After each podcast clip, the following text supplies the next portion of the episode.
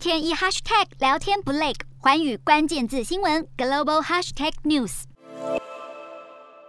北京疫情升温，防疫措施不断加码，人口大约三百四十五万的最大行政区朝阳区，五号开始全区实行居家办公。尽管中国五一长假已经告一段落，暂停开放公共文化场所，暂停所有演出等，为了应对长假而制定的防疫措施还是会延续下去。北京疫情严峻，连公共厕所都爆出传播链，一名超级传播者上了三次厕所，竟然爆出一传四十人的恐怖数据。为了避免类似情形再上演，当局祭出防疫怪招，下令即日起禁止两人同时使用公厕，上厕所必须戴口罩，如厕前还得交出四十八小时内阴性证明。由于病例数持续增加，北京同时宣布临时关闭的地铁站已达六十多个，包含进出站人数数一数二的国贸站以及多个转乘站，严重限制居民出行。北京有如进入半封城状态。至于封城一个多月的上海，疫情则有持续回落的迹象。为了尽快帮助企业复工复产，中国铁路上海局表示，铁路部门坚持优先运输，维持供应链。